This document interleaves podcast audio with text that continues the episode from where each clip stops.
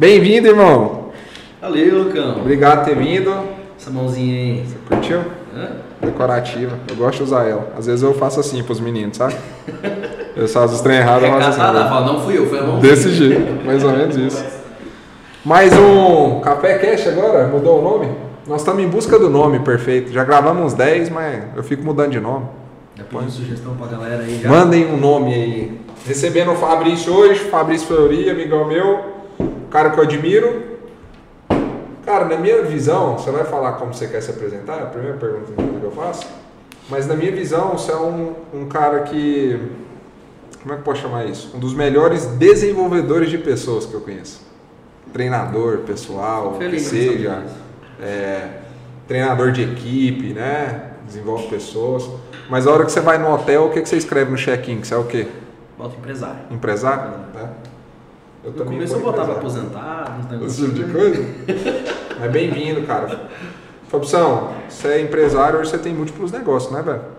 Cara, engraçado, né? Assim, foi bem. Foi, um- foi uma, uma, uma mudança, um ajuste de carreira que eu fiz em período de pandemia. Aham. É, contratei um coach no ano passado. Conheci lá no seu casamento. Gustavão, É. exato. E aí a gente conversando, eu sempre muito focado no meu negócio principal, há cinco anos 100% focado, imerso ali, graças a Deus indo muito bem. E aí numa das primeiras sessões ele fez uma pergunta, falou, cara, você é uma pessoa que vende diversificação de renda, vende renda extra, vende a importância de ter múltiplos negócios para todo mundo. E você não tem?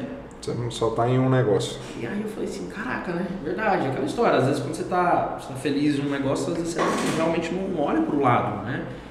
E aí foi quando eu comecei a pe- a pensar, falei, tá, beleza, com o que eu aprendi nesses 5, 6 anos, é, o que que eu posso trazer para agregar? Né? Tem uma, uma, uma técnica que eu esqueci o nome é de um, um- um japonês aí que ele criou, que é uma técnica meio que, a- né, traduzindo, a espinha do peixe. Aquele Kigai, né? É, Esse aí não? É isso aí, isso aí. É, Então, assim, a, a minha espinha é meu business, Aham. né, da, da, da. Sim. E beleza, mas a espinha dorsal é essa. Agora, quais que são os espinhos laterais ali, as espinhas que retroalimentam o meu negócio principal e que o meu negócio principal pode retroalimen- retroalimentar ele, sabe? Uma, uma troca ali. E a Você partir disso falar. eu fui buscando coisas diferentes, aí foi quando eu dei uma diversificada aí. Você vai falar dos seus negócios todos, mas bora voltar no começo. Eu nunca te perguntei isso, cara. Você é de Goiânia? Eu sou de Goiânia. E aí, Nasci, vamos, criado e pretendo ficar. vamos voltar no, no começo lá. É, nasceu aqui, onde é que foi? Como é que é a família, pai, mãe, essa história toda? Cara, minha história, acho que é uma história semelhante a uma grande parte da população brasileira aí. Eu venho de uma família humilde. Assim, fui, morei até os 5 para 6 anos de idade na casa da minha avó materna. Ah, assim, minha avó criou a gente com todo o sacrifício do mundo, faxineira da Faculdade Federal de Goiânia. Acordava 4 horas da manhã para estar lá às 5 e pouco, limpava, chegava, fazia, lavava a roupa para fora, aquela coisa toda. É, eu, eu, não me, eu não me recordo de ter passado fome, A mas sua eu avó fazia esse trabalho. fazia esse trabalho. Tá. Mas eu sei que eu cresci com muita limitação. Tanto que assim. Você quer café, mano? é, Perdão, te não, atrapalhar. tá tranquilo. Quer não? Tá de boa. Eu quero. Já tomei um cafezinho. Por favor. Certeza que assim, você não quer? Não, valeu, obrigado. É, E eu cresci assim, cara, literalmente como, assim, aprendendo os- com coisas simples na minha volta, né? Tanto que assim, eu adoro pé de galinha, essas, era o que tinha, né? Então, eu venho de uma família muito humilde. Eu nasci meio que sem querer, né? Em Pirinópolis ali, numa viagem com meu pai e minha mãe namorando. Meu, meu pai estava completando 18 anos, minha mãe tinha 17. Criança Eles ainda. Ficaram, né, ficaram grávidos. Aí que meu pai foi começar a trabalhar, primeiro emprego foi açougueiro, marceneiro, até né, cresceu um pouco mais na vida. Minha mãe é professora, estava estudando faculdade, estava fazendo faculdade na época de matemática e Uhum. hoje é professora de matemática do estado. Meu avô, infelizmente, é, é, é, tinha problemas com alcoolismo, então né, tinha as coisas em casa, as tretas dele da minha avó e tal, acabou, ela acabou separando dele. Então cresci no meio de uma família brasileira com alguns desafios, mas o principal, é, acho que assim, me deram muito, muito carinho, muitos valores. Por que, que você cresceu com seus avós, com sua avó, no caso, Cara, especificamente? porque como a gente, é- meus pais eram muito novos, Aham. né? Eles não tinham nenhuma estrutura financeira, meu pai ainda nem trabalhava na época. Então, assim, foi até os cinco anos ali para ele começar a ter a grana, conseguir pagar um Vocês moravam todos nossa. juntos ou não? Não, tipo assim. meu pai morava na casa da minha avó, da, assim, Entendi. nas casas do- dos pais dele, né? Aham. da minha avó e do meu avô paterno. E aí eu morava na casa, era minha avó materna, minha mãe, duas tias e um tio. Nossa, sua criação é muito parecida com a minha. Dentro da família. Extremamente parecida. A diferença é que meu pai não cuidou porque ele não queria mesmo. Não queria mesmo. Seu pai estava formando, mas meu pai não, não queria mesmo. Não. Meu pai teve sete filhos com sete mulheres diferentes, né? Ah. Aí tem que dividir muita coisa ali, conseguir estruturar e tudo mais. Mas parte. massa, cara. Você acha que é diferente a pessoa que cresce com a avó do que com os pais? Eu acho que sim. Eu acho que, que, querendo ou não, é como se você tivesse duas mães ali, tem uma certa interferência, na, a não ser que existe algum acordo, alguma coisa dessa Uhum. que é muito difícil. É, Então, às vezes tinha um momento que minha mãe ia puxar a minha orelha e minha avó entrava no meio. As duas brigavam? Vice-versa, tinha esse coisas, assim, não bate nele não, não briga com Aham. ele não. né? Então, assim, quase cresci, cresci muito mimado por, por três, quatro mulheres em casa ali, né? Então, Cê- foi- Vocês são quantos irmãos? Hoje eu tenho um irmão. Tenho um irmão de 10 anos de diferença. Ah, 18 para ele- 19 anos. Bem mais novo que você. Demorou um tempinho aí pra...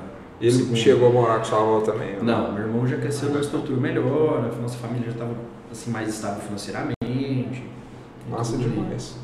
Cara, você tem um, um negócio que me chama muita atenção em você, é a sua comunicação. Você é muito bom em comunicação. Sei até que você é perfeccionista na hora de gravar e tudo, né? Que você já me falou isso.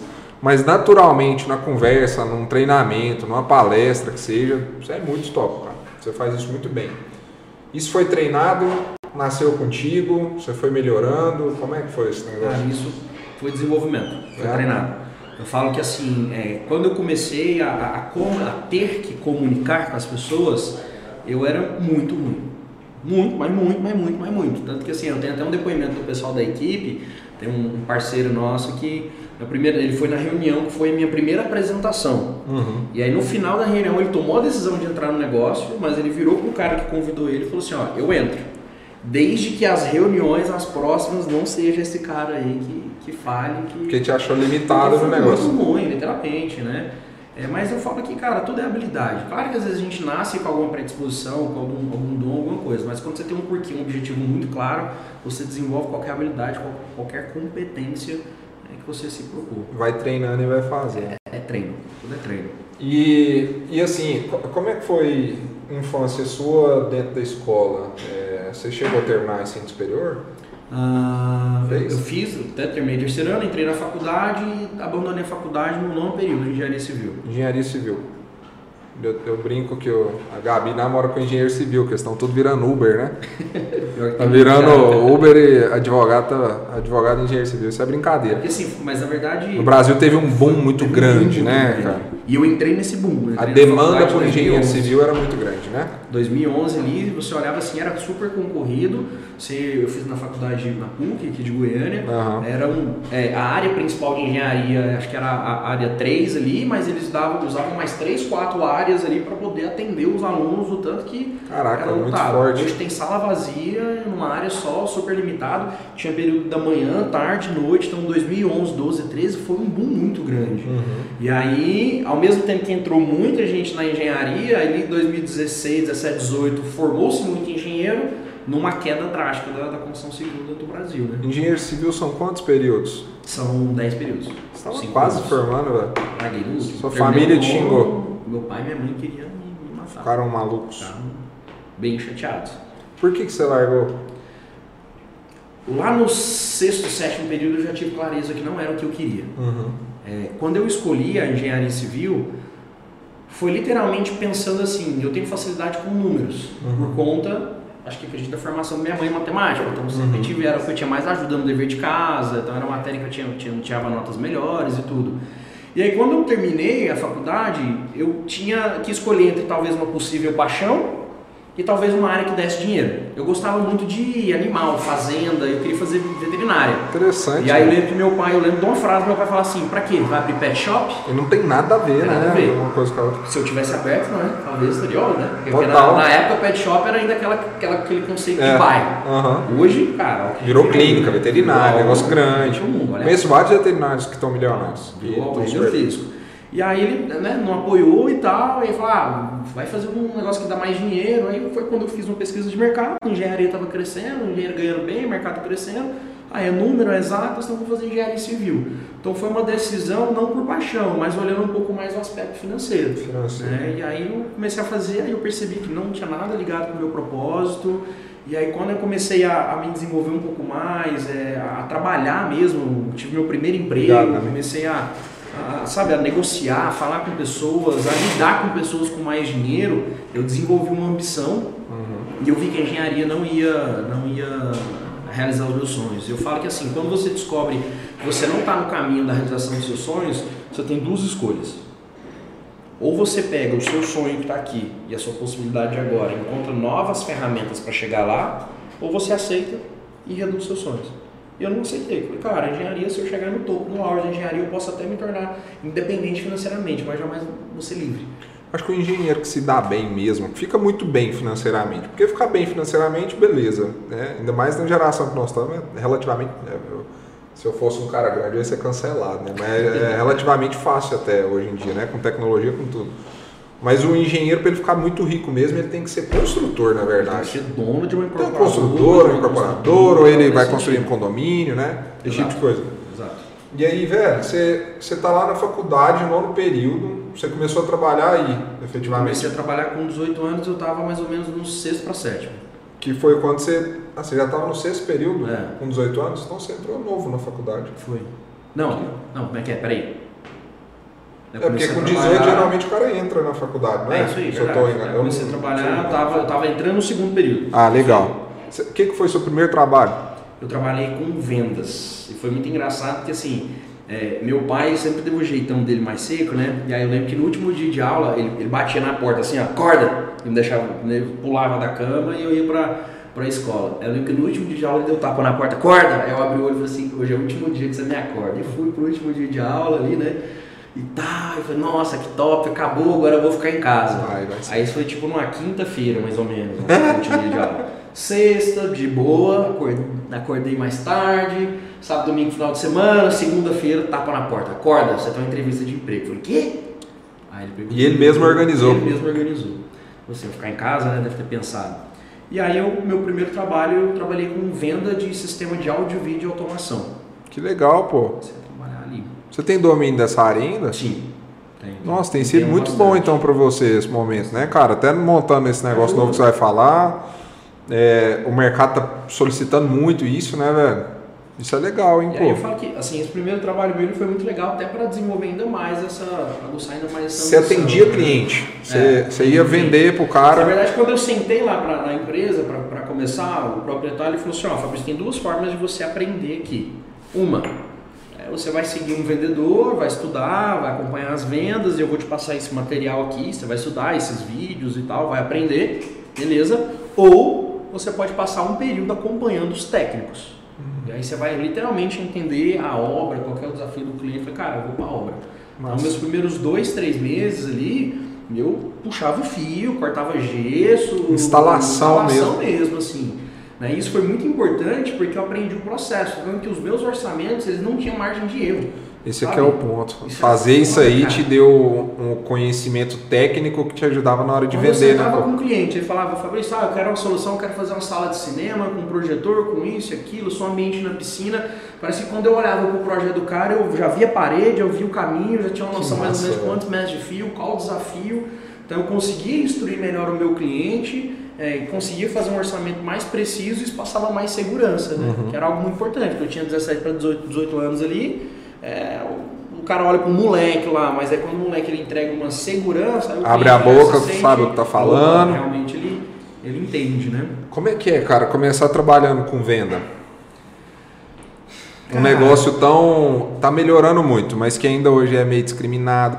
O Caio Carneiro, que é amigo seu, tem um vídeo dele com o Flávio, que ele fala, né? O próprio fala, o Flávio fala assim: põe meu filho aí, nem que seja vendedor. Talvez seu pai falou isso pro dono dessa, dessa É. loja aí, né? Mas eu acho que lá em casa a gente, a gente nunca teve muito preconceito com a venda em si, porque meu pai sempre foi vendedor. Legal. De quê? Meu pai sempre trabalhou com venda é, de imóveis planejados. O primeiro massa. emprego dele foi açougueiro e tal, aí ele começou a trabalhar na limpeza de uma loja de imóveis planejados, limpava de noite, vendia de dia, e aí ele foi, foi crescendo, virou gerente, né, abriu suas empresas e, e foi crescendo. Que massa. Então, a venda, ela sempre foi, a profissão venda sempre foi algo normal, normal. Né? Tanto que eu lembro que assim, com, muito rápido eu me tornei gerente daquela empresa, com 19 anos, gerenciar pessoas mais velhas.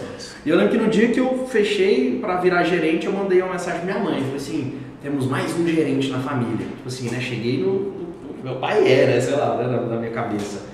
É, e aí foi, foi muito. Então a venda ela nunca teve um. um nunca, foi, nunca tive um preconceito, uma resistência Nossa. em ser vendedor, mas isso existe.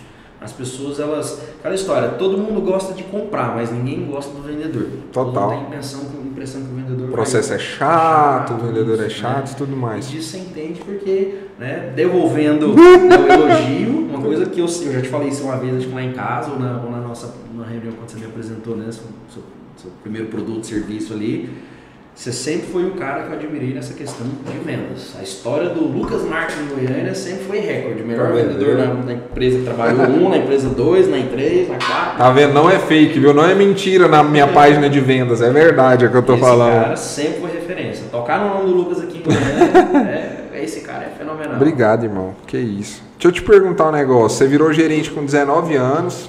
Eu fui gerente mais velho que você um pouquinho no, no imobiliário. Eu devia estar com 24, sei lá, 23. Mas eu tinha corretor de 40, de 30 e tantos. Você teve problema com isso? Demais. Os caras não te respeitavam tanto? O que, que esse moleque de tá. De gostar, de, de, de, questionar, tipo assim, ah, assim, você tem dado pra ser meu filho e é desafiador. Como é que você lidava com isso? Porque hoje em dia, na minha visão, velho, a molecada nova, até mais nova do que a gente, já que nós estamos ficando velho, com 30, né, 30 e pouco, é, a molecada mais nova tá vindo uma crescente muito forte. Quem tá querendo, né, crescer. E vai ter muito isso, gestor, diretor, executivo, bem mais novo que os mais velhos. O que, que, que, você fazia, cara, para romper essa barreira aí? Cara, na verdade, assim, eu sempre fui muito. Como que eu posso dizer? Sabe um cara que as pessoas costumam gostar? Por, ser, por, gosta, por brincar? Eu sempre gostei de fazer amizade. Uhum. Então, assim, por mais que tinha esse desafio, às vezes na hora de, de, solicitar alguma coisa, eu conseguia meio que contornar. Hoje a gente entende que tem, tem técnica por aí, né? Rapor, uhum. isso, sei lá o que, beleza, a contornar uma objeção, mas na época eu não tinha muita clareza, era algo meio que natural isso. Sempre foi muito de, de, de tratar bem as pessoas, de querer ser próximo, de. Acabei de conhecer a, a, a, sei lá, a Bruna, eu já chamo de Bru, sabe? Então, assim, isso facilitou um pouco. Massa. Então eu tentava trazer mais a pessoa pro meu lado ali. Nessa época não tinha muito suporte, né, velho, de treinamento de maneira geral. Podia não. até ter na empresa, né, mas não era tão acessível para todo não mundo, era. né, velho? Não era. Hoje a gente está vivendo uma era que tem é over delivery. Uhum. O que você que fala assim, se você tiver paciência para juntar os fragmentos e montar o quebra-cabeça, você faz, você consegue uma formação em qualquer área é, juntando cursos gratuitos aí, uma série de coisas no YouTube. Nós temos é que filtrar hoje em dia quem é bom, quem é charlatão, quem é ruim, né? Você consome muita coisa na internet hoje, velho? Lucas, eu vou ser muito sincero. De dois anos para cá eu dei uma reduzida. Porque era muito. Porque, sabe quando você já tá naquela. Quando você chega no ponto você fala assim, eu preciso executar? Uhum. Chega de, de, de absorver e tal. Porém, tem uns 60 dias que eu voltei. Eu dei uma investida pesada em alguns cursos, mas foi um negócio assim, sabe quando você vai acompanhando uma pessoa há mais ou menos um ano, você vê que realmente aquele cara. Quem você comprou o curso? Cara, o último curso que eu comprei foi semana passada, eu comprei do Thiago Finch. Ah, fiquei doido para comprar esse curso. Mas eu e o Guilherme quase compramos, aí ficamos pensando assim, se, se comprasse, velho, ia mudar a estratégia inteira do escritório. Porque o que ele faz pode até ajudar nos outros produtos, né, nas outras coisas, mas é, eu acho que para dar certo como deu para ele, tem que focar em PLR. E não é o que a gente Na quer. verdade, quando eu comprei o curso dele, não foi nem tanto com foco no, no PLR, apesar de que dentro do meu escritório a estratégia do, do PLR encaixa bem. Uhum. Mas, cara, ele é muito bom de, de funil, ele é cara, muito, bom, bom de, sabe, de, de, de, contornar objeção, de, de escassez. Ah, eu acho ele um excelente vendedor. Ele tem cara uma, é top, velho. E, e, é muito legal que, assim, de verdade, é, eu tava muito na dúvida se eu comprava. Uhum. É, até meu sócio falou, ah, cara, não sei, a gente acabou de comprar uma mentoria, acho que não compensa, sei lá o quê. Vocês estão na mentoria de quem? Cara, eu comprei uma mentoria do Luiz, a gente chamada VL. Aqui de Goiânia? Ou... Não, eles são do São Paulo. Ah, legal. E aí, quando eu entrei na, no, quando eu vi o vídeo de venda dele, quando eu entrei na página, Muito bem feito, falei, né, cara, velho? Já o curso já começou. Assim, o curso começou ali. O vídeo de venda espetacular. Primeiro que o- as lives dele, que ele fez questão de não fazer pitch nem nada, já foram uma experiência, uma puta da experiência, né? E aí eu peguei e digitei a validade do, do, do meu cartão errado Aham. na hora de processar o pedido. Em 3 segundos meu telefone tocou 62. ah, Aquelas Que gravações, massa, que né? suporte, velho. Flyer. Dia que você acabou de tentar fazer sua compra. é, você deve ter digitado algum dado errado.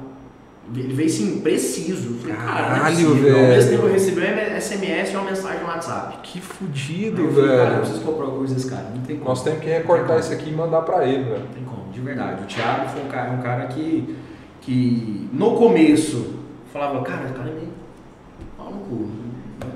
Muito. eu- comecei a seguir, depois parei, um amigo meu me indicou. Ele tem tudo pra você fazer isso. Começar a seguir, parar, é, não, é arrogante, é um É. escroto, é não sei o quê. E aí, mas aí quando você começa a ver os gatilhos, quando você começa a entender, você fala, pelo contrário, ele é foda, é uma história de se respeitar. Eu e o Guilherme tava em São Paulo. Quando é que foi que nós fomos? Fevereiro? Foi fevereiro. Fevereiro pra março. Aí eu confundi, eu achei que ele morava em São Paulo, mas ele mora em BH. Aí a gente tava voltando lá da aí eu mandei uma mensagem no Instagram dele, cara, falou, "Ô, vamos jantar, eu, eu te busco aí e tal, deixa eu pagar um jantar pra você, pra te conhecer. Ele foi super acessível, velho. Legal. Ele falou, cara, eu, eu, animaria, só que eu tô em BH, tô em São Paulo, não, desse jeito. Eu Falei, porra, que vacilo, né, velho? E às vezes o pessoal acha que a resposta dele vai ser. É, não, o cara Tirando, é né, alguma coisa, velho. né? Eu imagino que ele seja um cara massa. É porque entende muito de, de branding, de posicionamento. Velho, ele, ele vendeu de uma maneira agora, né? Pra quem não sabe, o cara fez 21 milhas, né? No lançamento dele. Primeiro lançamento, né? Cento e poucos mil reais. Cento e poucos mil, o ROI do cara, quantos mil por 300%, negócio absurdo. É, e ele foi numa contramão, né? Que a galera tá toda assim, conteúdo, conteúdo, conteúdo. Ele quase não tem conteúdo. Ele só tá mostrando, eu vivo isso aqui, ó. Se você quiser viver igual, agora eu vou Exato. abrir a possibilidade.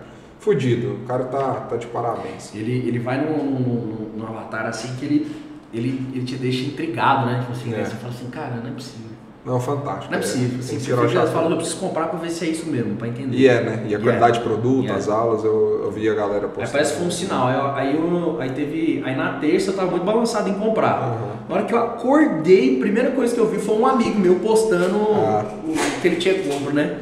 Aí eu mandei pra ele falei, e aí? Ele, cara, surreal, nem liberou tal módulo e tal e já valeu a pena. Eu falei, ah não, cara. Não, não tem não. Não tem nenhum nível de curso hoje do nível dele ali de qualidade de entrega, não. O cara é muito bom. A gente não foi porque a gente tá numa, numa mentoria do Ladeira de Perpétuo, né, velho? Aí eu tô buscando fazer, tipo assim, mentoria de 12 meses, negócio longo. Tô buscando fazer na risca, na vírgula, tudo que o cara tá falando. Aí qualquer coisa que a gente colocar mais agora vai desviar do Foca. caminho. E aí, aí perde o. Nós vamos falar desse negócio digital ainda. É, vou até anotar aqui. É, o, o mercado está caminhando para um mercado de recorrência, de PLR, de perpétuo. Vai ser legal a gente falar disso. Irmão, aí, aí você trabalhou com venda lá, beleza, já explica um pouco da, da habilidade comercial que você tem, mas vem da, da prática de tudo. E quando é que você decidiu sair da faculdade? Você estava em qual trabalho? Você estava fazendo o quê exatamente? Então, vamos lá, vamos puxar na cronologia certinho. Né? Então eu entrei ali na, na- na- nessa primeira empresa, fiquei uns dois anos lá mais ou menos, saí de lá por conta de, de algumas coisas que aconteceram que, que bateu nos meus valores. Uhum. A empresa entrou num processo que ela não estava tão bem financeiramente, então ela começou a, a vender algumas coisas para o cliente, não entregar no prazo e entregar algo diferente. Né? Até que chegou, chegou uma situação lá que eu vendi um. Ele decidiu vender ar-condicionado, nem era muito foco, mas como entrava na automação, no processo, ele tinha uma parceria com a marca. E aí, como não chegou a tempo, ele mandou uns ar-condicionados usados para casa do cliente. O cliente me ligou me xingando. Eu falei, cara, não dá. Que eu absurdo, velho. Decidi sair. Foi muito engraçado que eu pensei, mas não ia ficar uns 3, 4 dias de folga ali e depois eu vou pensar na vida. No outro dia, a empresa concorrente, que era a maior de Goiânia na outro dia, seu pai bateu na porta. é, Acorda. Não foi meu pai não, uma vez. Aí a empresa me ligou, falou, "Ó, fiquei sabendo através de um, de um- de um técnico, eu era um amigo de um, de um montador que saiu daquela e foi para essa maior. Ficou sabendo que você saiu de tal empresa e tal, e vem aqui pra gente conversar. Falei, "Ah, semana que vem eu vou ir. Aí peguei e fui. E ali eu, eu dei uma primeira tacada que me fez começar a ganhar um pouco mais de dinheiro? É, na hora que a gente sentou para conversar, ele tentou entender um pouco como que era. Eu não sabia, eu tinha uma fama boa no mercado. Uhum. Tinha, né, no meu primeiro emprego ali, então não tinha muita noção disso. E aí eu vi que eu tava assim, né, um pouquinho por cima, né? E aí ele falou, ah, como é que é lá? Aí eu peguei tudo que eu tinha de benefício e multipliquei por três. Eu falei, ah, cara, lá meu, meu fixo é tanto, minha comissão é tanto, minha ajuda de custo é essa. Aí ele falou assim, olha, a gente está num momento assim, tá, acabei de contratar mais uma pessoa, mas eu não queria perder você. Para a gente começar, se eu te pagar o mesmo tanto, tá ok? Aí eu falei, uai, não era muito o que eu esperava, mas, mas tá ok.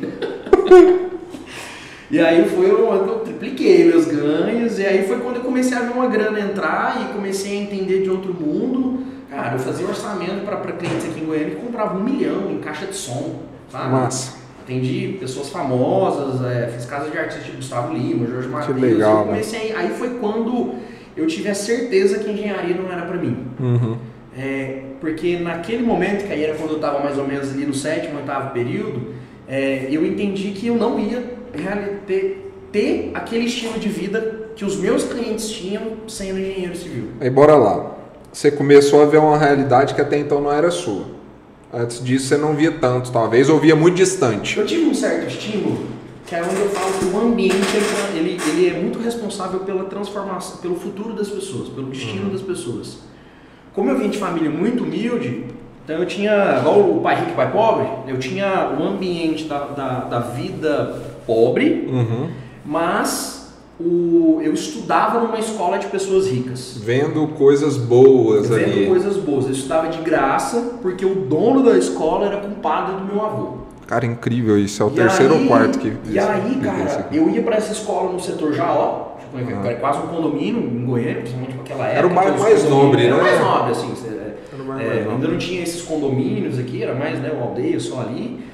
E aí quando eu, eu ia, às vezes de fusca, ou, ou meio que de carona, as minhas roupas era a calça pegando uma regra, igual a gente fala aqui, era a roupa furada, era, não, não tinha o melhor caderno, a mochila era a antiga ainda, todo mundo de mochilete eu usava das costas. Então lá eu vivi um cenário onde tinha até um certo. Hoje o povo chama de bullying, né? Uhum. Tudo. O povo pegaram meu pé, me zoar.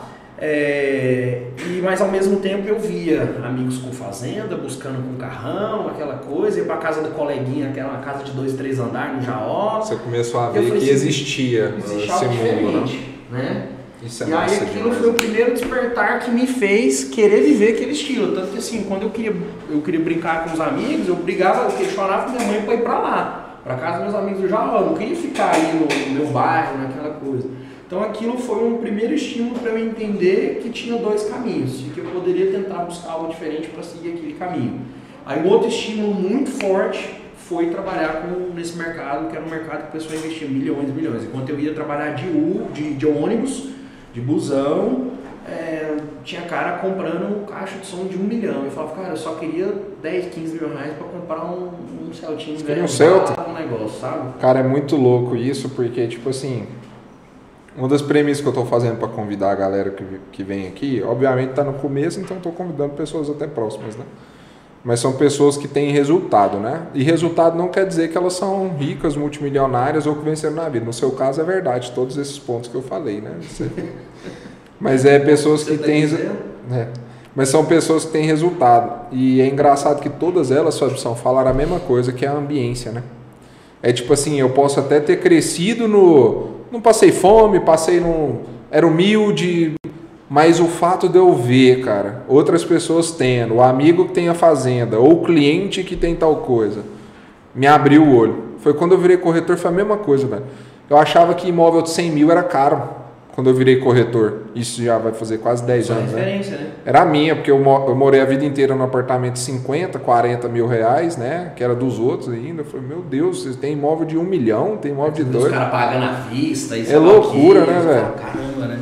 Que tanto que foi importante para você. Você é muito novo, né, velho? Você vai conquistar muita coisa ainda, mas você vive uma realidade hoje que é bem à frente da maioria das pessoas da sua idade, até mais velhas. É, não chegando nesse ponto ainda, mas que tanto que foi importante na sua trajetória ter essa ambiência, ver essas coisas, ver essas possibilidades, velho? Ah, eu diria que de, botando assim, de 0 a 100%, 90%. É, isso me mostrou que existia uma outra possibilidade, Uhum. sabe? E a partir dali você começa a tentar. Eu falo que eu me tornei empreendedor e talvez. Assim, às vezes a gente não para para entender a lógica do caos, mas quando você para para refletir as, desse ponto de inflexão, né, que o Flávio fala muito, né? Os caminhos, as coisas que vão acontecendo que te traz até o momento de hoje. é, eu comecei a vender quando era criança, cara. Eu comecei a empreender quando era criança. Por quê? Os amigos iam ia pro cinema, ia fazer aquela viagenzinha, ia né, sair para comer um, um lanche mais caro, um McDonald's, digamos assim. Uhum. E aí eu pedia dinheiro que meu pai e minha mãe não tinha, eu tinha que ter meu dinheiro. Então o que eu fazia? Eu juntava latinha nas festas. Se vira. Pra vender. Sabe? Pegava, pegava cobre, descascava, descascava fio de copa, vender. Como é que vendia, era? ó, Gente, ó, agora não vou ser vendo, vendia CD de videogame pirata, né? Eu, eu pegava os joguinhos. Se isso era novo, bem Novo, novinho. Sim, 10, 12 anos. Como é que era a reação dos seus pais? Eles ficaram sabendo disso, que você fazia essas coisas? Sabia, e engraçado que era uma reação neutra. Não, De boa. Tipo, não, não, não tinha um apoio assim, ah, faz isso mesmo, mas eu fazia minhas coisas, dava meu dinheiro. Quando é que jeito. lançou Counter-Strike aqui no Brasil? Foi em 2000, e- 2000 por aí? 2001? Acho que mais ou menos isso Foi aí. por aí, não foi? Eu tinha uns 8 anos, eu acho. 7, 8 anos. Você é de que ano? Sou de 92. Você é mais velho ou novo que eu? 92 também. Né? Aí, cara, o que, que aconteceu? Eu te perguntei dos seus pais por causa disso aqui. ó. Eu tava conversando com a Lara ontem. Lançou Counter-Strike, eu tava viciado, porque pra jogar CS na época você tinha que ir pra Lan House, você tinha que não deixava. Não, você tinha que ir pra Monkey e tudo mais. Minha mãe não era nem que deixava, ela ficava o dia inteiro trabalhando, eu ficava sozinho na rua, no apartamento e tudo mais.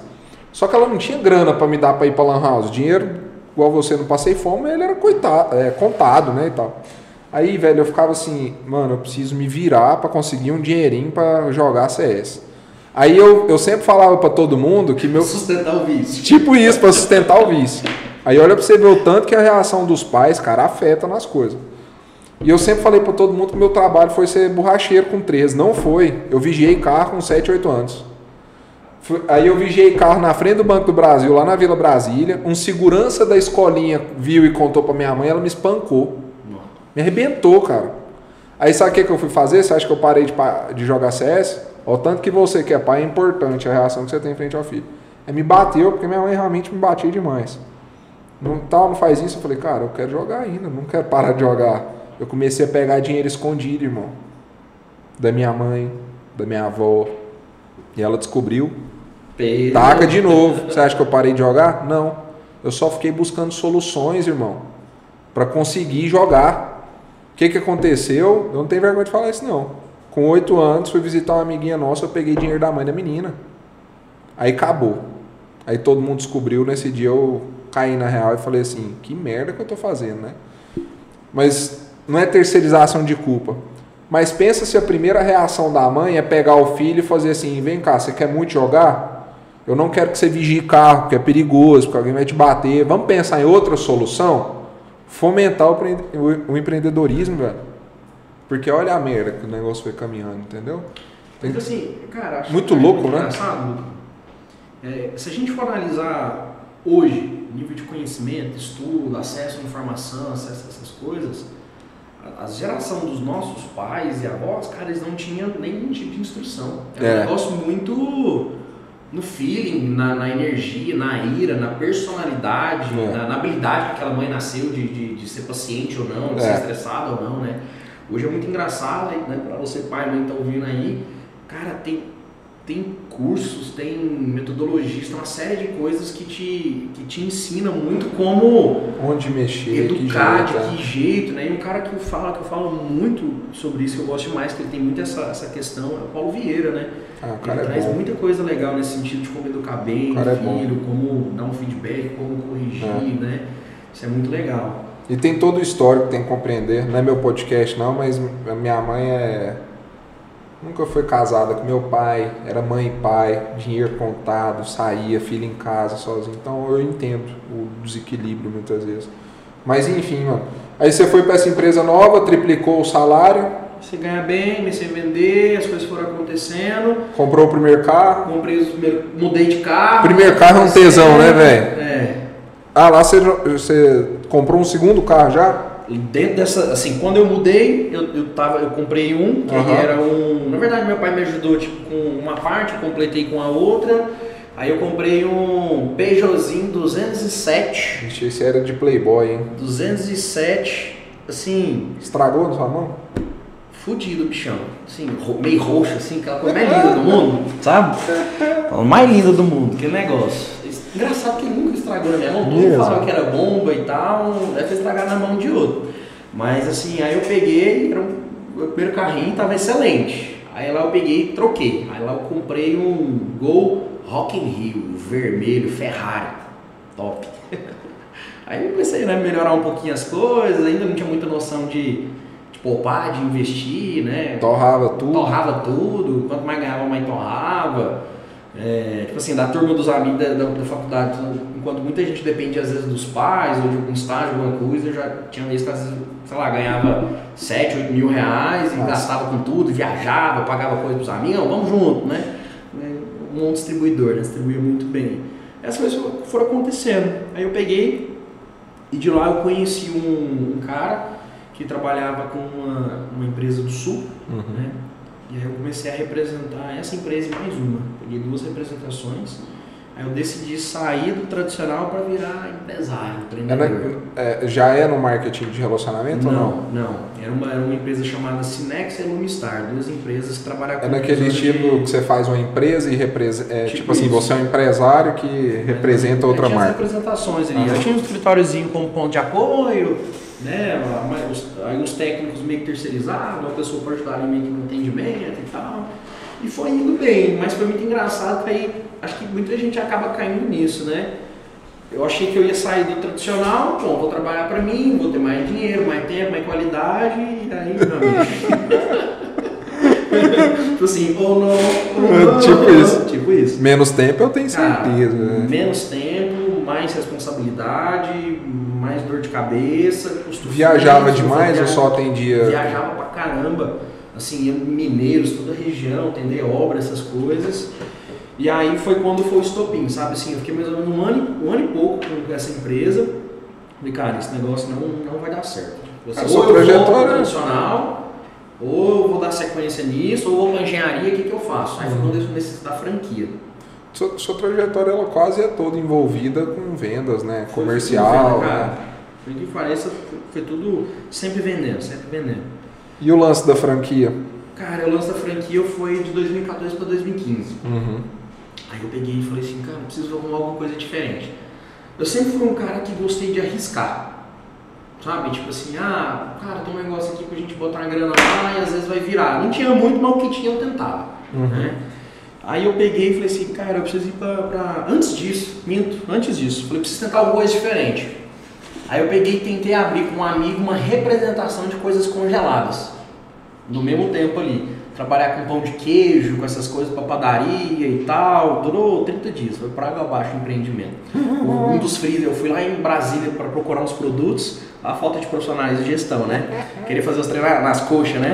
Aí eu peguei um freezer que eu achei barato, achei uma sala no Jardim Goiás, aluguei o caríssimo, que eu queria um lugar bem localizado e tal. Botei o freezer lá, esqueci de ligar o freezer, fui lá em Brasília, busquei não sei quantos mil reais de mercadoria para testar, entregar de demonstração.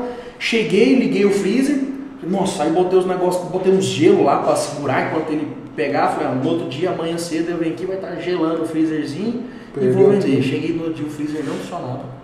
Perdi tudo. Derreteu, os pão de aquela- uma gordura, um negócio mais feio. Que nojo, velho. Aí perdi uma grana, o amigo meu que entrou de sócio não quis arcar com prejuízo, aí eu paguei o aluguel da sala, paguei a rescisão, paguei o freezer e, e o prejuízo dos pão de queijo. Já abriu Aí- quebrando, já. Já, já quebrei com. Como é que é quebrar? Eu nunca tive essa experiência de Cara, quebrar. você fica puto, né? Assim, por. Tipo, na época ainda não tinha muito conhecimento no pessoal, era como se fosse uma testada de incompetência. Cara, por que, que eu não pesquisei, não planejei, fiz os treinatórios, né? Por que, que você acha que no Brasil é tão feio quebrar? Porque fora não é tanto, não. Porque aqui a gente tem uma cultura de que fracassar é, é um fracasso. Aham. Pelo contrário, cara, você simplesmente errou. Vai lá, tenta de novo, analisa o que, que você fez de errado e vai diferente. Hoje você tem essa cultura do aprendizado? Tem. Tipo assim, errei, aprendi. Eu falo que assim, ou você aprende ou você ganha. Tem, E que tanto que é bom perder. ser assim? Cara, eu falo que isso é o que te faz seguir na vida e parar de olhar pra trás. Umas perguntas meio idiota, mas é, a galera gosta, né? Manda lá. A galera. É, eu falo quando você fica remoendo, né? Que você entra no tal da depressão, né? Ah, Aham. se, né? E se, mas e se eu tivesse feito, eu perdi aquela oportunidade. Acho que é aprender. Ah, per- perdeu uma grande oportunidade na sua vida? Beleza. Vida que segue. Agora é, esteja atento e preparado para não perder outras, né? Baita do aprendizado. Aí esse negócio não deu certo. Aí eu peguei, tinha uma grana guardada. E aí um, um amigo me chamou para um projeto para me ajudar a vender um, um, um negócio de cupom de desconto.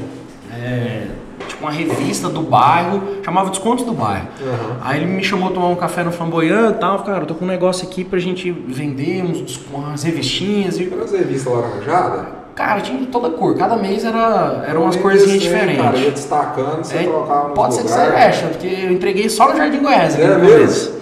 Se você morou mais ou menos naquela região ali, né? Você. E aí eu peguei e falei, cara, vou entrar nesse negócio. Eu fui lá e, e nem esperei o cara me. Era muito inexperiente, assim, Uhum. como empresário, né? Empreendedor. Aí eu nem esperei ele me fazer uma proposta nem nada. Eu falei, ah, eu te dou 10 mil reais pra virar sócio seu. Eu virei sócio, aí com dois, três meses o negócio também não começou a dar muito certo. Eu falei, cara, peraí, o mundo tá digitalizando, a gente tá entregando papel. Aí eu quis convencer ele pra partir pra um lado de aplicativo, WhatsApp, aí ele não queria, um cara mais, mais velho, mais engessado. Eu falei, ah, fica estranho aí. Aí perdi a grana. Mais dezinho. Aí foi foi embora. mais dezinho e foi embora. Aí foi encurtando o pulmãozinho, né? Aí eu peguei e falei assim, cara, eu preciso achar alguma coisa testada. Já que eu não tô dando conta, eu vou arrumar uma franquia. Aí eu juntei com um amigo, a gente pesquisou duas franquias de Goiânia. A gente ficou em dúvida entre duas marcas, aí decidimos a fechar, abrir uma festa açaí. É Isso já em marca, 2000, né? e 2000, a gente ficou entre Tio Bacnas, Uhum. né? Que hoje é Tio Bac e Festa Açaí. Pô, o tio Bach Em 2015. explodiu, velho. Uma época. Depois deu uma, depois- uma recuada, né? Infelizmente. louco, Aí depois eu vim tirar uma foto. E aí eu peguei, isso foi, já foi em 2015. Começou o ano de 2015 já com esse estudo de franquia. É quando eu tava, parece que foi Deus, assim, quando eu tava prestes a fechar, um amigo em comum, meu e do, desse outro amigo, ligou e falou assim, ó, eu sei que vocês dois estão pensando em abrir um- uma franquia, dá uma segurada, tá vindo um empresário de São Paulo, eh, capital aqui para Goiânia, para trazer a possibilidade da gente posicionar uma empresa. Falei, ah, já estou no meio da representação, tô aqui, vamos ver. Empresa nova, tá chegando no Brasil, vamos ser pioneiro. E aí foi quando eu conheci o Caio Carneiro. Foi dia ele que era o cara de São que era Paulo. esse cara de São Paulo, né? 24 de abril de 2015. Quem que é Caio Carneiro? Ele é pouco conhecido. É, hoje tá bastante. Na época era um cara com 8 mil seguidores no Instagram e que tinha uns 20, 30 vídeos do Fala Caio. Nós vamos falar disso agora. O que que impulsionou tanto o Caio, velho, em curto espaço de tempo? Constância. Mas Cara, foi. é o cara mais constante, mais focado. Eu não tô conheço. falando nem financeiramente, não. É, é porque no business eu sei que ele arrebenta, ele é um cara fudido, vamos falar disso aí também. Mas é, ele, ele é um cara que ele transcendeu essa barreira business para se tornar uma referência para as pessoas, né? A nível, pô, best seller, puta de um livro que vendeu demais. Vendeu mais de um milhão de cópias o livro dele, um negocinho? Já passou disso aí bastante. Mais de um milhão de cópias, o cara é referência no Brasil hoje, conectado com os caras para ser referência de empreendedorismo e mindset mesmo. Ele investiu muito nesse digital nessa época, como é que foi isso? Cara, o... eu falo que, que o... foi uma coisa que foi alimentando a outra. Uhum. É, o que o Caio mostra nas, outras- nas redes sociais, ele realmente é. Ele é um cara muito comunicativo, muito aberto, muito inteligente, muito focado, muito disciplinado. Se Uhum. parar pra analisar, cara, o Fala Caio tem, acho que imagina, oito anos, uma vez que ele tem aquele, aquele projeto, cara, é constante, vídeo praticamente todo dia, aquela coisa. É um cara muito constante. Uhum. E aí na época quando eu conheci ele, ele ainda não tinha só não tinha renome nesse mercado de desenvolvimento pessoal, mas ele tinha um renome muito forte no mercado de marketing multinível, marketing relacionamento. Como é que vocês gostam de chamar o mercado de vocês? Eu tenho Ah, essa dúvida. de marketing relacionamento, venda direta. Porque é um dos públicos que eu mais abordo com o meu produto hoje. Sério? É, com o meu produto, né, que é vendas, atendimento e tudo, é um dos públicos que eu mais atendo. inclusive. Eu falo, na verdade, é, como as pessoas não têm muito conhecimento, às vezes é até difícil. Ah, se eu falar marketing, só de você falar marketing, o cara já pensa numa agência de marketing, design, sei lá o que, né? Então, às vezes depende muito de da, da pessoa que eu estou conversando. Eu vejo que às vezes é um cara já com um pouco de conhecimento nisso, aquilo, aí eu, ah, cara, trabalha com venda direta. Ou Uhum. eu trabalho com mais relacionamento, ou faço a expansão de uma empresa de multinível. Entendi. Tá? Depende muito, assim, mas eu falo geralmente mais relacionamento, que é o, Porque pra o- mim é a essência do negócio. Você é um marketing, uma, uma estratégia comercial que acontece através de network e conexão com pessoas. Me corrija até se eu estiver errado, tá? Se é amigo meu, eu vou ter liberdade de falar. A rocha. O marketing multinível ficou queimado esse nome, ou não, nada a ver. Ou o que que ficou queimado? Ou nada ficou queimado e eu tô enganado. O mar, acho que marketing multinível, ele, ele, ele é mais queimado porque as pessoas linkam muito o multinível com a tal da pirâmide financeira. Porque teve muita gente que tinha produtos que eram pirâmides e utilizavam a estratégia de marketing de relacionamento para vender a pirâmide. É é isso. ponto. Vou dar um exemplo para simplificar. Porque eu que eu vendo hoje o meu seguro de vida é marketing de relacionamento, a minha maneira de atender, velho. Total. A hora que eu pego os dois processos, é Vamos falar coisa. de, por exemplo, na época que você era, trabalhava como corretor. Aham. Existia corretores sem o Cresce? É Cresce? Cresce. Sem o Cresce vendendo? Existia. Ou seja, e o, o corretor sem o Cresce, às vezes ele não se portava no mercado e pro cliente sem conhecimento como um corretor legalizado, Como se fosse o top. como top. Imagino que também existem imobiliárias que fazem eh, uma, um- que trabalham com Todo corretores mercado assim tem um cara tal. desse Então pronto. É, esse corretor que trabalhava nessa imobiliária que era inde- independente, ele é a pirâmide do, do mercado de, de imóveis, Uhum. por exemplo. Né? Então, e é só que eles se, se, se, se como um corretor. E a pirâmide financeira, é um esquema ilegal que não existe, não tem autorização, não tem produto. Se, é um, se tem um produto, é um produto que não é homologado pelos órgãos competentes, Anvisa, Anatel, o que seja. É uma empresa que está no nome de um laranja, não tem um CNPJ que mais alicerçado ao que ele está trabalhando, não tem é, estrutura. Às vezes você- o cara fala que é uma sede gigantesca, você chega lá não tem nada. Então é uma empresa que ela é literalmente montada com o intuito de aplicar golpe. E eles montam toda uma estrutura de fachada e eles utilizam a gamificação e a estratégia comercial da venda direta, que é uma indústria de mais de 150 anos, Que é muito assertivo e, e do boa, né? multinível, que é um mercado de mais de 100 anos, empresas né, centenárias aí, as primeiras. É, só a Avon, por exemplo, tem mais de 150 anos, Uhum. né? E que, mas trabalha só com a venda direta. E eles utilizam esse sistema para se parecerem legais. Eu quero abrir um imobiliário agora que vai atender só desse jeito. Só dessa maneira. Não vai ter lead frio, não vai ter nada dessas porra, não. Só na indicação. Vai pegar o meu método de atendimento, que é envolvido dentro desse jeito, que é o que eu aprendi no mercado de seguros, né? Parte, do, é parte disso, parte do que eu aprendi a vida inteira, nos 10 anos vendendo. Então, coisas que eu sempre aprendi, montei o meu método, que é o que eu vendo, tem a página. E eu vou aplicar isso dentro dessa imobiliária que eu vou abrir, velho. Com certeza que vai ser um Desse sucesso. jeito. Poucas pessoas trabalhando, eu quero corretor só de alto nível. É, É um sistema enxuto. Total, que você consegue, baixo. você consegue trabalhar muito bem com a qualificação das pessoas, você consegue selecionar, porque é, é- é- não é um mercado que. não é a empresa que aceita qualquer coisa, é você que busca, é você que recruta aquela pessoa. Uhum. Então, a responsabilidade é totalmente sua, você vai trabalhar com indicação, então você não tem custo com marketing, com sei lá o que, com nada, vai, entender, vai entregar um serviço único e personalizado, que vai gerar uma experiência foda pro cliente, que vai retroalimentar seu negócio. Que é o principal. A em experiência é foda, ele te indica. É o E principal aí o negócio dessa vai maneira. retroalimentando. Eu acho fudido, cara. Eu, eu sei que é uma objeção que às vezes pode aparecer pro seu negócio, Não, mas é, é, muito comum, é muito é. comum. Né?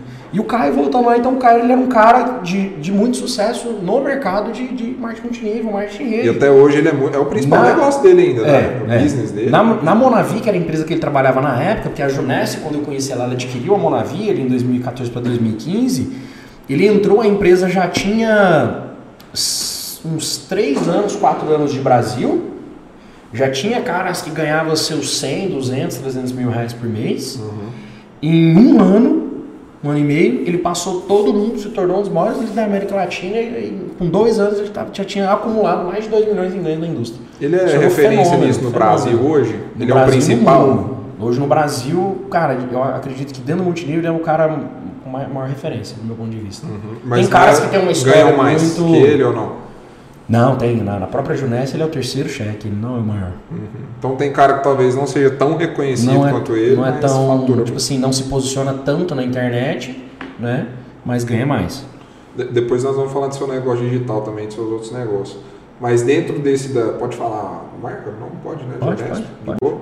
Dentro desse negócio hoje, cara, a principal chancela que vocês batem para trazer o cara para dentro. Eu sei que o jeito que você atende hoje também, você nichou dentro do seu próprio negócio, né? Que é a gente com maior ticket, que está buscando, na verdade, negócio, né? Sim, sim. É, hoje a sua principal abordagem é o cara que quer fazer disso uma empresa mesmo e não só uma rendinha extra? Como é que é isso? Não, hoje eu procuro mais a pessoa que está buscando diversificar a renda. Aham. Até porque o nosso negócio ele não gera retorno financeiro da noite para o dia.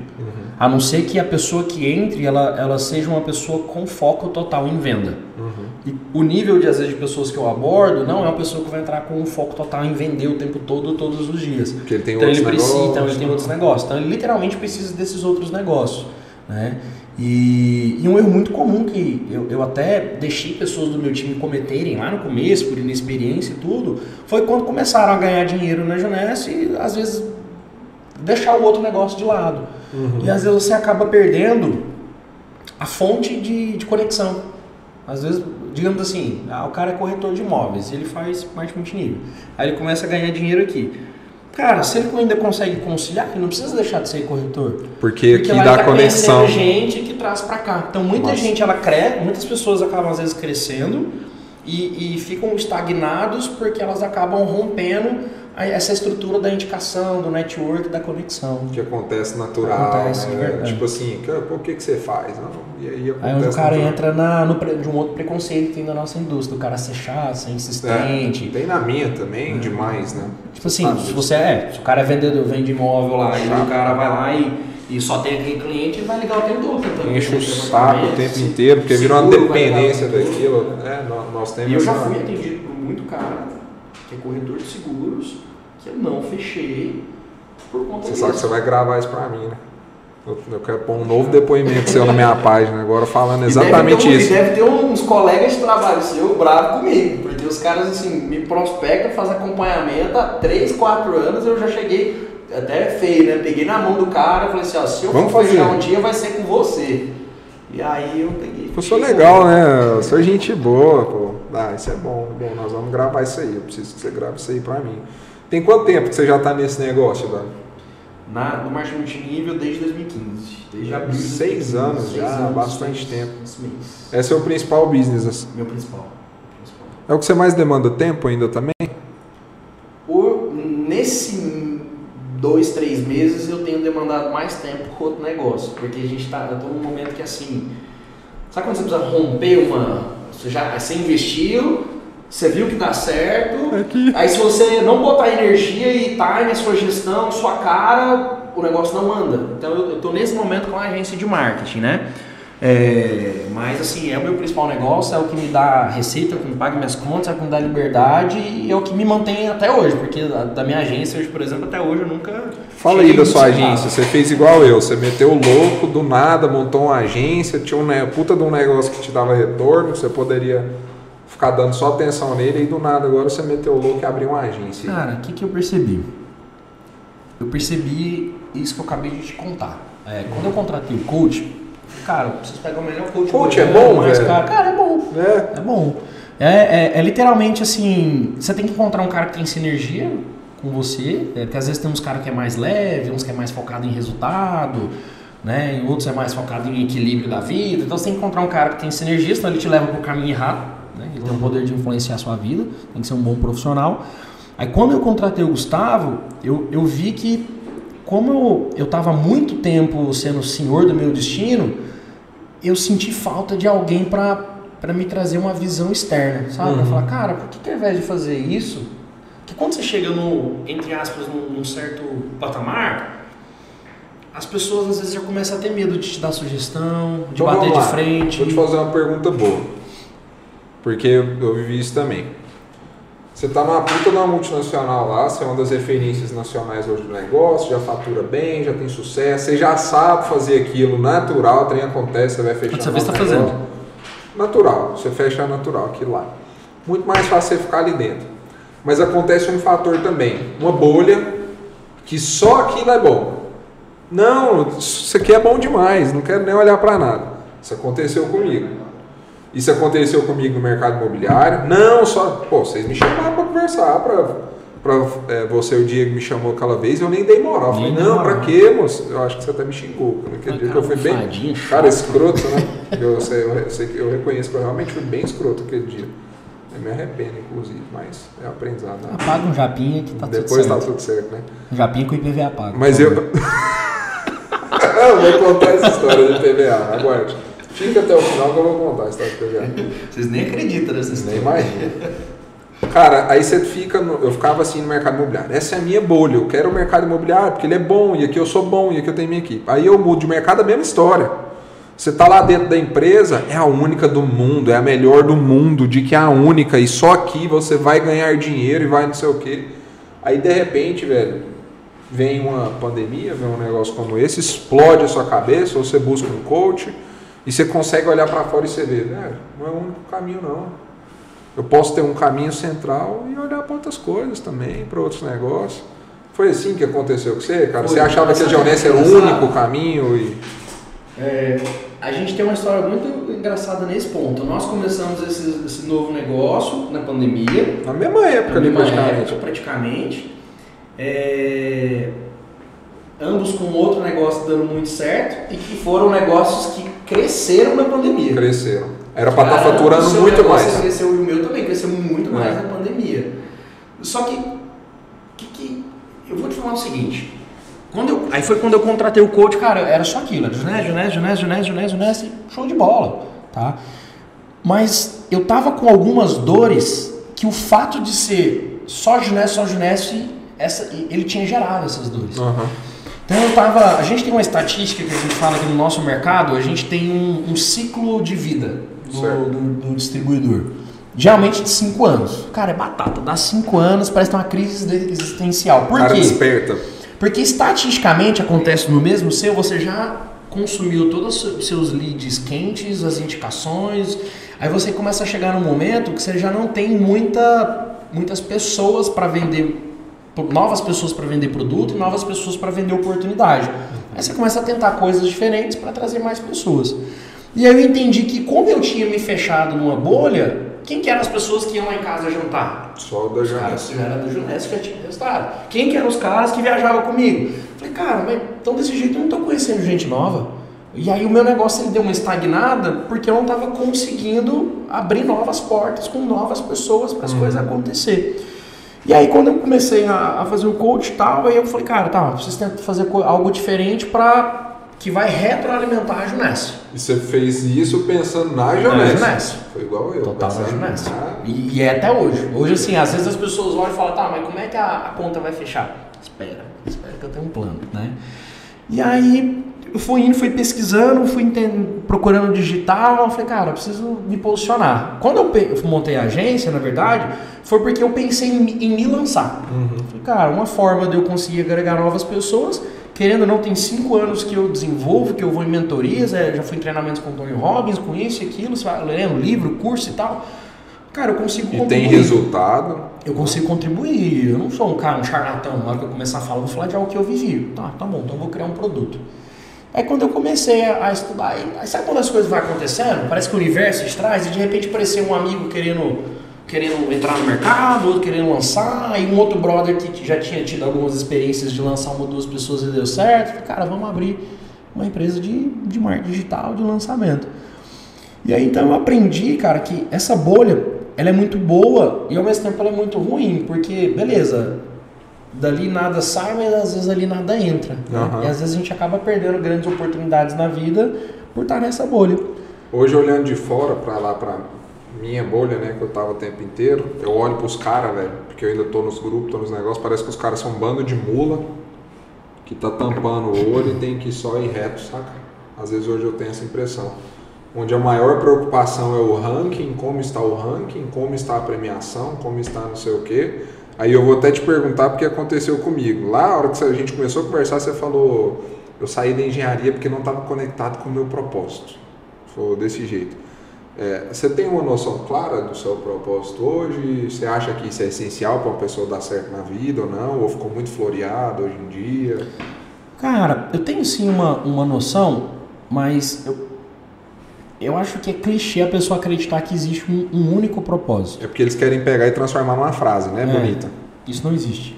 Ah, qual é o meu propósito? Ah, impactar a vida, sei lá o que, ah, sei lá o que, eu quero deixar um legado, quero... que- Cara, o seu propósito ele vai mudando de acordo com as fases da sua vida. Hoje talvez o meu propósito seja realmente contribuir, ajudar pessoas e construir um legado e papapá. Tá, mas e ano que vem na hora que nascer meu filho? É, o seu Talvez meu propósito é propósito cuidar dele, fazer ele virar um ser humano extraordinário. Entende? Então o propósito ele vai muito com, com o seu momento, né?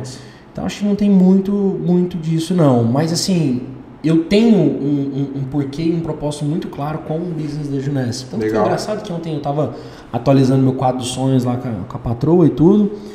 E aí ela pegou e, e- e- e me questionou na hora que eu coloquei algumas coisas do sonho. Eu peguei e coloquei o, o- Eu deixei um espaço em branco. Ela, mas você não vai pôr a foto ali?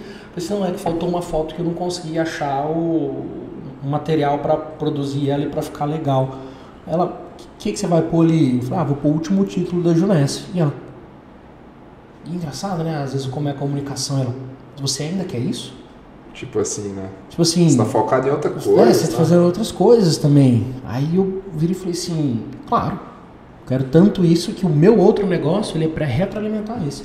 E se chegar algum momento que eu precise escolher entre os dois, eu volto para Que é o que você já. para minha bolha, digamos assim, não, não necessariamente assim, né? Mas porque cara, é um negócio que assim, eu sou apaixonado por pessoas, eu sou apaixonado por, por network, por conhecer gente nova, por viver experiências diferentes, por não ter rotina e, e no final por você poder contribuir com a vida da pessoa, você ser remunerado. E é isso que o, que o meu negócio principal traz. né? Se Tá algum na dia meu propósito conectando. mudar, né? Aí eu, pode ser que eu tome a decisão de mudar, né? Mas assim, hoje é, é, é o mesmo ainda, né? Muito massa isso, velho. Porque eu acredito que esse negócio seu traga isso sim. E o digital, velho? O que, que você tá achando? Cara, o digital é um negócio que a gente entrou um pouquinho, um pouquinho atrasado, É. mas que não significa que não seja ainda o mercado do momento. Ainda mais no cenário que a gente vive. Você acha que a nova. O seu mercado de marketing de relacionamento teve esse boom num ano específico, não sei qual. O mercado imobiliário ele sempre tem booms que acontecem e tudo mais. O mercado securitário está acontecendo isso.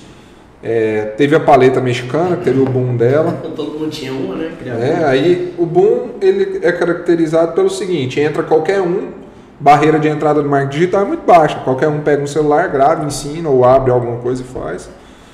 É, só que agora está muito maduro, né? Então quem é mais ou menos está saindo, tá limpo, muito charlatão entrou, Não aceitam mais qualquer coisa. muito cara mala entrou, tá sendo Você retirado. botava um e-book gratuito lá, botava uma semana, Vendi, sei lá o pronto. cara, nossa, né? Comprava um curso qualquer, de É. qualquer jeito. e- Você acha que é a nova paleta mexicana, velho? Eu acho que é a nova paleta mexicana. Não que seja ruim, né? Porque às vezes eu falei isso, a galera acha que é ruim a nova paleta mexicana. A paleta mexicana existe até hoje. Só que eu tenho uma percepção. Hum.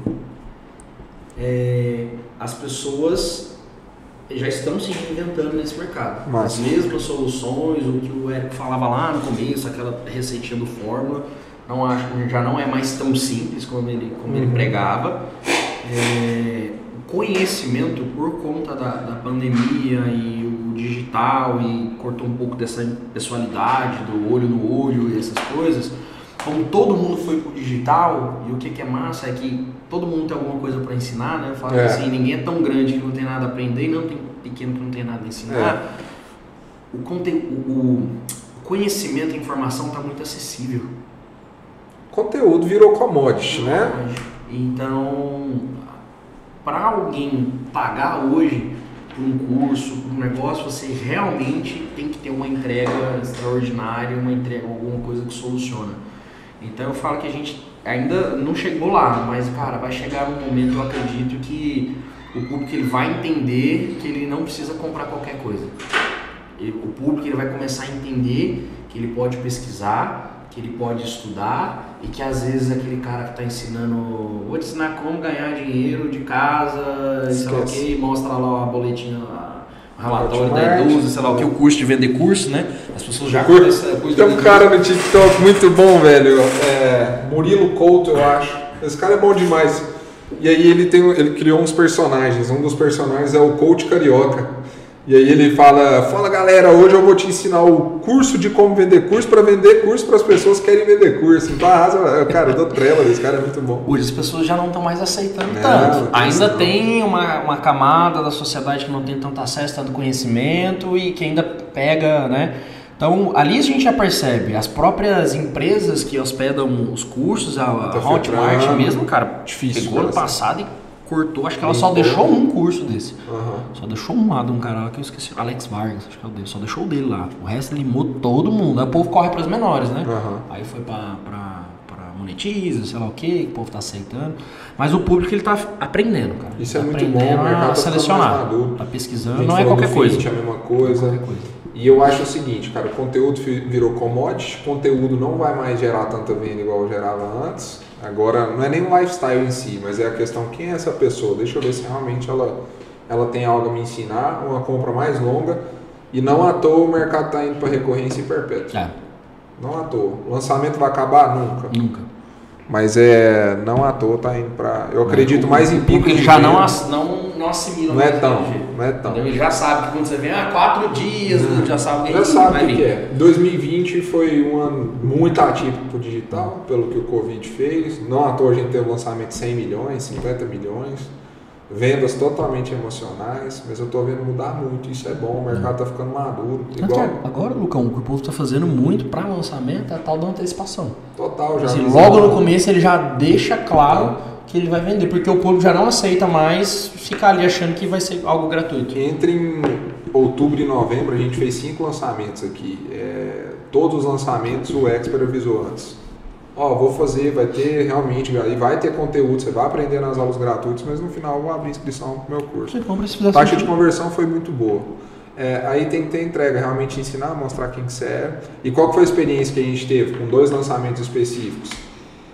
Pessoas que não tinham resultado no, no offline da mesma maneira que estava vendendo, porque um deles, pelo amor de Deus, foi uma grande falha nossa. E a outra ainda não estava vivendo aquilo, a mudança que ela estava vendendo. Não foram lançamentos bons, não. É. Porque não estavam vivendo aquilo que Tanto que lá na agência agora a gente está tendo uma reunião para definir o, o produto da, da Expo que a gente vai lançar agora. E aí o povo começou a decidir ticket. Aí eu tô lá só vendo a galera discutindo. Ah, vamos vender por tanto, vai ser assim, vai começar a vender de tanto, depois vai para tanto e tal, tal, tal. Aí eu peguei isso aí e falei assim, a Expert tá chegando e eu quero que vocês façam uma outra pergunta e vão por outro caminho. Eu não quero saber se vai ser 997, 147, 97. Eu quero saber se o produto que vocês vão criar juntos com ela é um produto que vai resolver algum problema e uma dor. E a partir da solução desse problema ou dessa dor, aí vocês vão precificar. entender qual que é o tamanho do problema, que aí Exato. beleza. Tô voltando pra lá agora, eu brinquei com ele e falei assim, ó, eu não quero de verdade que na hora que eu voltar aqui, da- que essa equipe tenha permitido sair um produto, sei lá, de 997 com uma promessa, com uma entrega de um conteúdo que não vale a pena. Que você vai pegar, às vezes, muitas famílias, às vezes vai pegar uma pessoa que já tá pensando entre pagar a conta de energia e mais algumas coisas ou comprar esse curso de 997 ou de qualquer valor. Assim, então, por favor, se vocês forem por esse caminho, entrega algo de valor. Tem que ser feito assim, Tem que ser, cara. Porque é, vender na internet, eu sempre falo que é igual vender no offline, na minha visão. É óbvio com técnicas um pouquinho diferentes e tal, mas é o mesmo processo, conscientizar, resolver problema e existe o pós, né, velho? Então o cliente que comprou agora vai comprar depois, vai crescer, vai para um novo produto. A gente tem Ah, pensado muito nisso. Como virou uma corrida, um É. status, lá o quê, as pessoas começaram a, a- a priorizar o ticket, né? Ah, é 6 em 7, é 7 em 7, Ele é. não diz nada, Sei fim lá o quê, faixa alguma coisa, mas, cara, e aí? Isso aí não diz não nada. é isso né? que, que importa, é o contrário, né? Qual que é o conteúdo, qual que é a entrega que você vai ter, qual que é a verdade que tá ali, pra depois você ser isso, né? Isso acontece no nosso mercado.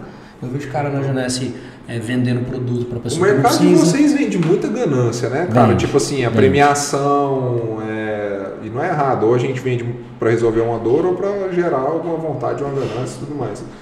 É, mas realmente mexe muito na ganância, né? Pô, você vai ganhar premiação, você vai para tal lugar, né? Troféu, sei lá que seja, mexe muito, né? Mexe, no meu mercado securitário tem muito isso também. É, o, o que, que é o grande ponto? Eu falo que as pessoas elas são movidas por algumas coisas, Aham. né? E na grande maioria, cara, a pessoa é movida às vezes por grana, por reconhecimento, status. E a empresa utiliza esses gatilhos para Pra fazer aquela história, pra fazer a pessoa fazer um pouco mais. Que eu acho uma mágica muito incrível da, do nosso mercado. Tem que Às ter. vezes você olha, tipo assim, o, o- o cara, os- vocês lá, o cara não, depois que ele já chega num certo ponto ali, que ele sai da experiência, ele não tem um fixo, né? Não. Então, é, ou seja, aí às vezes o cara ele viaja, pega estrada, estoura pneu né, na, na- na estrada, sei lá o que, isso, aquilo, faz loucura, bate e volta, pra poder ser reconhecido, pra ganhar um negócio, pra fechar uma viagem, e às vezes ele não tem nada que o tradicional traz, ele tá lá. Teve Ele não um sabe nem se ele vai ganhar cara. dinheiro, mas ó, é pau Teve um dentro. período em 2019, bicho, que eu rodava dois mil e poucos km por semana. Saí de Goiânia três e meia da manhã, voltava meia-noite, chegava aqui quase de madrugada. Era loucura, é bem punk. Aí tem algumas coisas que fazem você fazer isso realmente, né? Eu sei que tem muito da. Eu acredito no retorno pessoal, financeiro é, e no profissional, mas o pessoal é o, é o maior, cara. Movida a progresso, eu acho isso, isso fudido também.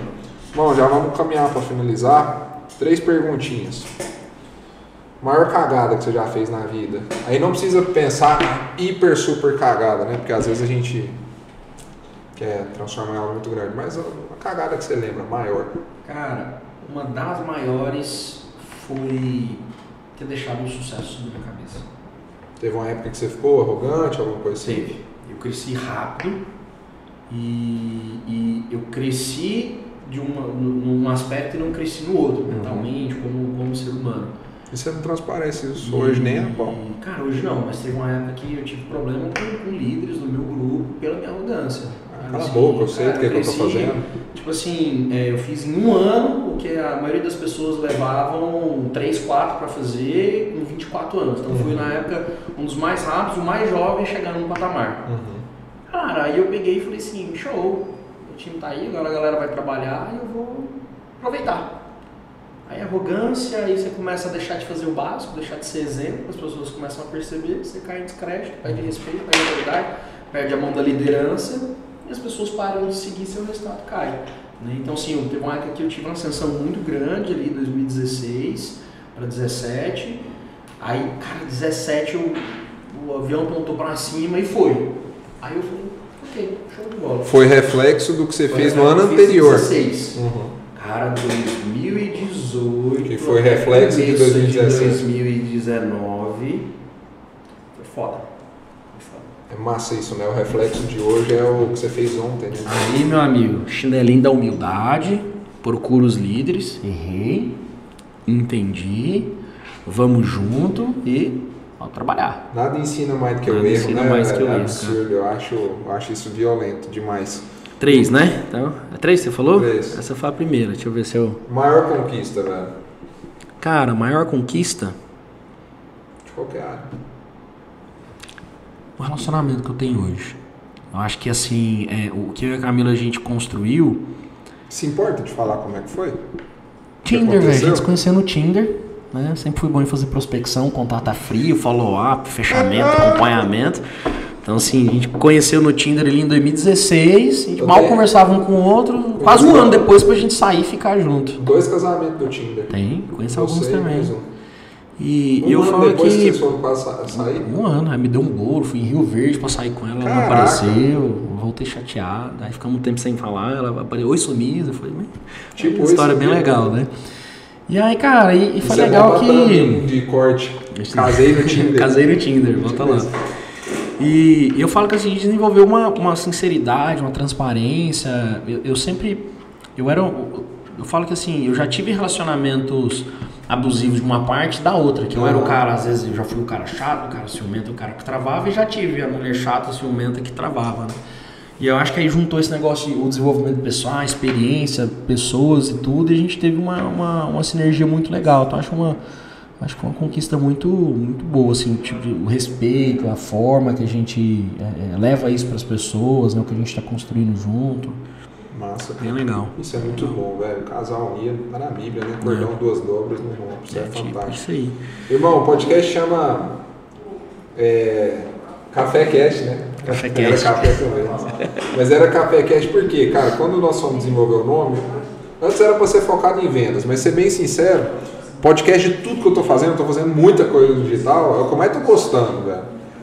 E, e principalmente porque eu não fico só falando de venda. Você vê, nós falamos um pouco vai de em venda, tudo, nós né? falamos de várias outras coisas. Até é o porque que eu venda não é a venda, venda, É. venda, né? em si, É. Ele envolve tudo, né? Conexão. Envolve tudo. E aí eu che chegamos nesse ponto agora, até na última semana, eu falei, cara, esquece, não é café com vendas, é café cash. Por que café, velho?